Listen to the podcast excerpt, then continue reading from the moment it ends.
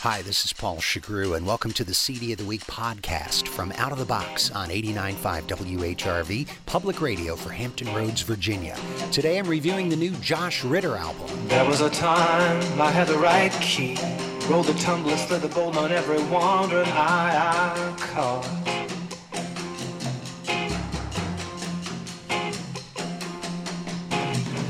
But something has changed, is all wrong.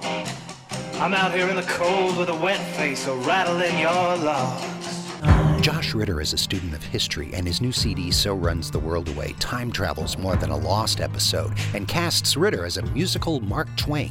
I had a dream last night, resting far below me, battered hulls and broken hardships, Leviathan and lonely. I was thirsty, so I drank.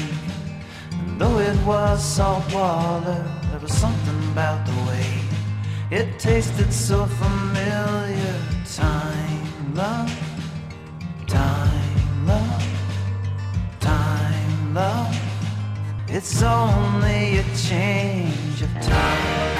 So Runs the World Away is Ritter's fifth studio album, and it sounds like he's mastered the art of transferring ideas into recorded form. Each song is perfectly suited to his lyrics, which have already been critically praised and have become even more sophisticated than past albums. Angels round their crowded pins, the amber waved planetary transits round the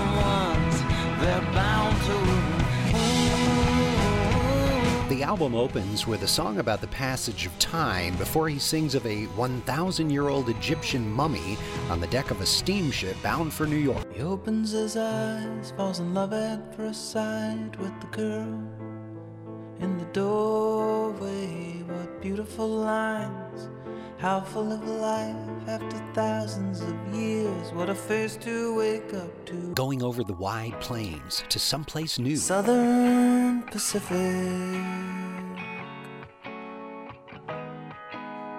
Red, white, and blue. Where are we running Uber murder ballad. And out of Delia's bed came briars, and out of Lewis bed a rose, and out of Stagger Lee's came Stagger Lee's cold, lonely little ghost. The angels laid them away. and the album's epic centerpiece, the story of a sailor forced to burn his beloved ship for warmth. We talked of the other worlds we discover. She gave up her body to me. And as I chopped up her mainsail for timber, I told her of all that we still had to see.